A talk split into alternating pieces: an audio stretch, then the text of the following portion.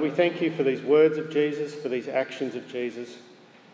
Help us to see him and to trust him. Amen. Uh, there's a new movie uh, on Netflix I've, I've, we've just seen called Yes Day. Uh, it's about parents who, as a reward, give their kids one day where they'll say yes to any request. Uh, and one of the requests is that they take their car through an automatic car wash. Dad thinks that's a great idea, that's his kind of activity. Until the kids say they have to go through the car wash with the windows down. And of course, the car gets flooded and everyone is saturated. They open the doors and this flood comes out.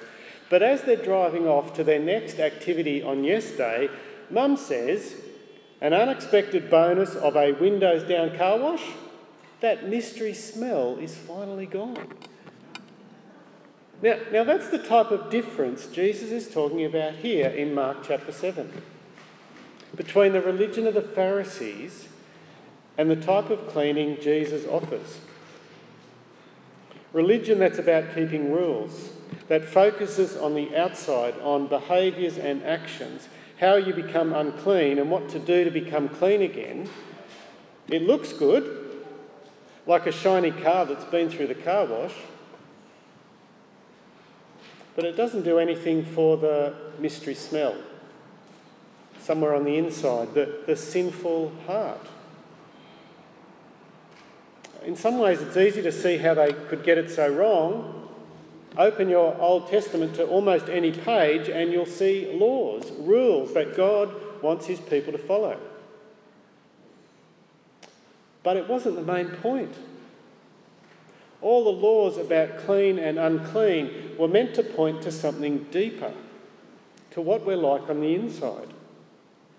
In fact, their purpose was to remind and guide and illustrate what true cleanliness looks like repentance and moral purity. That's the priority. That's God's priority, not the externals. Because what we all need is that automatic car wash with the windows down.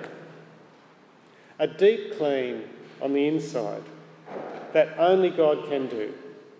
Only He can clear out that mystery smell, that one that we just can't find and stop. Only He can change our heart. Jesus knew it, but it put him on a collision course with the Pharisees. Chapter 7, verse 1 Jesus is under their scrutiny again. The Pharisees and some teachers of the law who'd come from Jerusalem gathered around Jesus and saw some of his disciples eating food with hands that were unclean, that is, unwashed. Now, it's a big no no at the moment, isn't it? you want to make sure you're using the hand sanitizer. But it was even worse in Jesus' day. Whatever you eat, wash your hands first. That's the rule. Come home from the market or from work, and you've got to go through a very special ceremonial washing. Verse 3 and 4, Mark gives his own editorial explanation. It's not just hand washing, he says, and they observe many other traditions, such as the washing of cups, pitchers, and kettles. Uh, just by the way, that word washing is baptise, such as the baptising of cups, pitchers, and kettles. But notice it's not commanded by God. It's not in the Old Testament at all. You can read every page and you won't find it there. Verse 3 says they hold to the traditions of the elders. These are human rules. They probably began with a good motivation, taking what God had commanded and then adding to it, clarifying it, putting boundaries around it to make sure you didn't get close to breaking God's law. But like all religion, it ends up becoming the way you become clean rather than pointing to the cleansing that God does when He forgives your sin.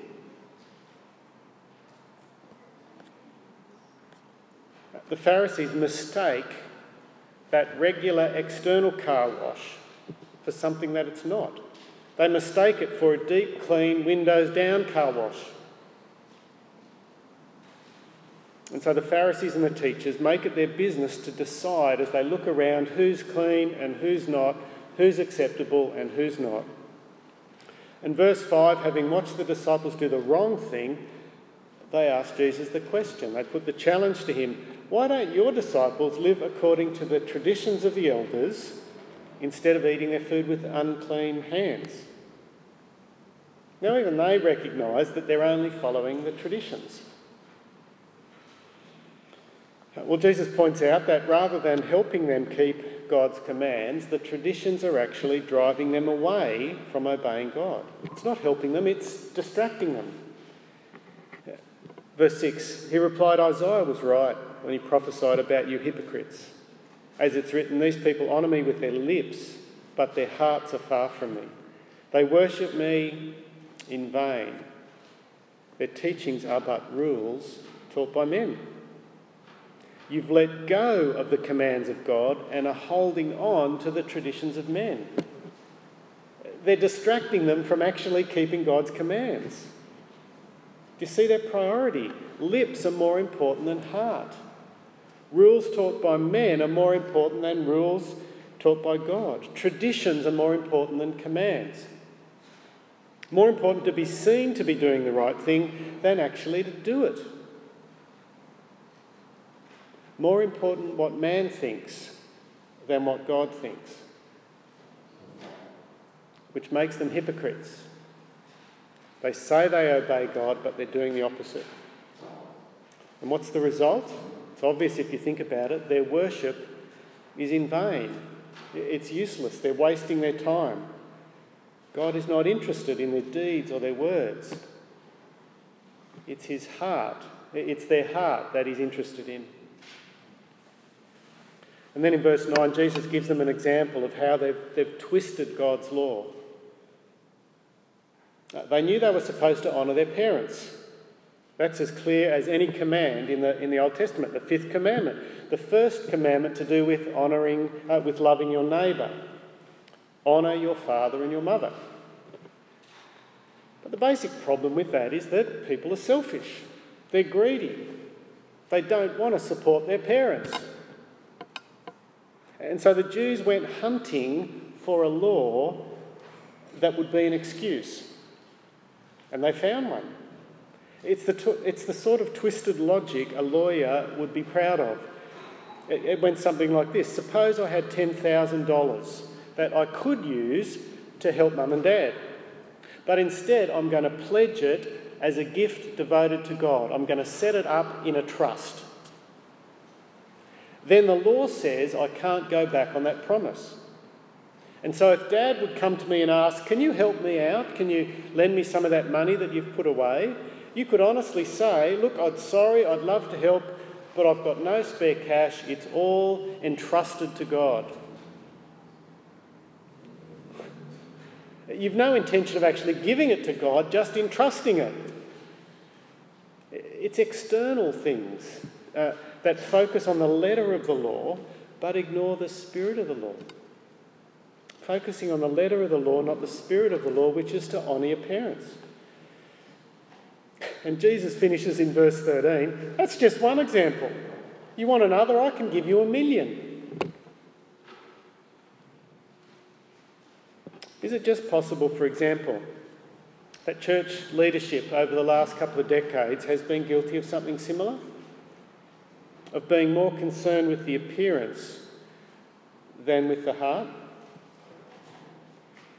Over the years, there have been countless, countless episodes where there have been rumours or accusations of shameful behaviour, uh, maybe child abuse, domestic abuse, adultery, fraud. And leaders have been more interested in covering up the sin than investigating it more concerned with protecting the reputation of the church than in actually finding out the truth and calling perpetrators to account, even to the point of uh, encouraging complainants to withdraw complaints. It's minimising the problem, it's focusing on appearances, on people pleasing rather than God pleasing. It's focusing on externals and not getting to the heart of the sin problem.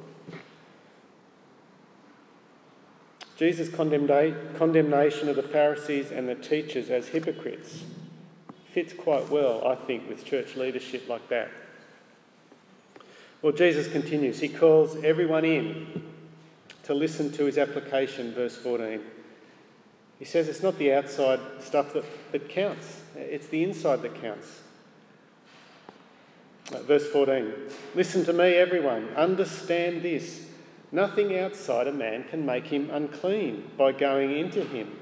Rather, it's what comes out of a man that makes him unclean. The disciples don't understand the parable. Uh, in frustration, Jesus says, verse 18, Are you still so dull? Don't you see that nothing that enters a man can make him unclean? For it goes, it doesn't go into his heart, but into his stomach and then out his body. He's talking about a different sort of unclean. He's, he's saying you can't affect your soul, your heart, by eating unclean food. The worst it can do is give you food poisoning. No, they just don't get it. And there are lots of people today, including Christians, that think the same thing. They think it's sinful or bad or unclean to, say, smoke cigarettes or, or drink alcohol. That's a, an unclean sinful thing to do. But they're just health issues, they're not spiritual issues. Perhaps you can think of others. I wondered whether getting tattoos or piercing, you know, is, is sort of seen in a, in a similar light. These are a matter of personal taste. It's not about spiritual wrong or right. Jesus' priority is that it, uh, the things that come from our heart, the things that motivate us, the things that are at the core of our spiritual being, the rotten things that drive us. Those are the things that make us unclean. Because the heart is the source of it all. By the heart, they don't mean the cardiac, Jesus doesn't mean the cardiac muscle. Jesus doesn't mean uh, that source of love, romantic love. That for, the, for the Hebrew, the heart is, is the, the core of your identity. It's what makes you you, it's your nature. And the point is, our natural inclination is to do everything against God. That's our heart. That's what, that's what makes us unclean.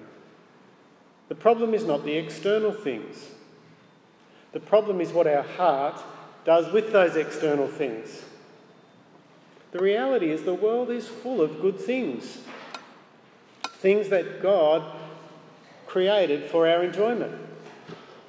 But we've managed to twist them because our hearts are unclean, to, pe- to pervert them, to devalue them, to find what is bad in them. And, and so those good things become sin to us. Uh, like sex. God's wonderful gift used rightly. It doesn't make you unclean. But the human heart abuses it and uses it outside God's boundaries, and it becomes sinful in so many ways. Or food, or wine, given by God to gladden man's heart, but abused by us in gluttony and drunkenness and sensual satisfaction. We could say the same thing for all sorts of good things that culture has produced for us technology, money, art, music, politics. Can do, can do much good, but often devalued and twisted by greed and wickedness. Or sport, fashion, physical beauty, fitness, relaxation, holidays, rest, wonderful gifts that make life better, to be used with thankfulness to God. But in our waywardness, we turn those things into idols that rule our lives.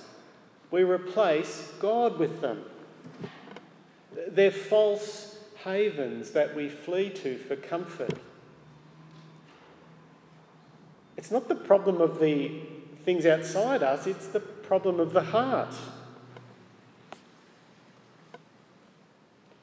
Mankind is rotten from the inside out. the Pharisees, they could list all the rules of cleanliness, but Jesus has his own list he's interested in the things that really make you unclean. Uh, have a look at the list there in verse 20. What comes out of a man is what makes him unclean.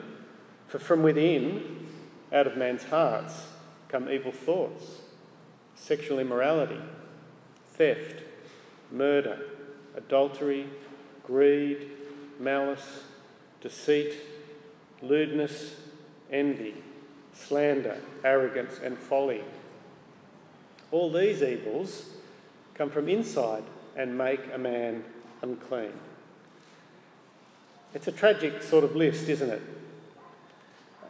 If you pay attention to it at all, it doesn't take you too long before you realise that, ah, that's me. Ah, that's me. It's not just actions, it's thoughts and attitudes greed, lewdness, arrogance, envy. And Jesus' implication is clear. This is a list that describes everyone. 100% of people are described by that list. Everybody's heart is like that. And verse 23, the section ends. It's like, hang, hang on a minute, is there a page ripped out of. You know, what, what's the answer? You've told me the problem, where's the solution? It's like you read a who done it and you get to the end and the last page is gone. It's told me what makes me unclean, but I need to know how to make myself clean. If I can't get clean by washing my hands, how can I get clean?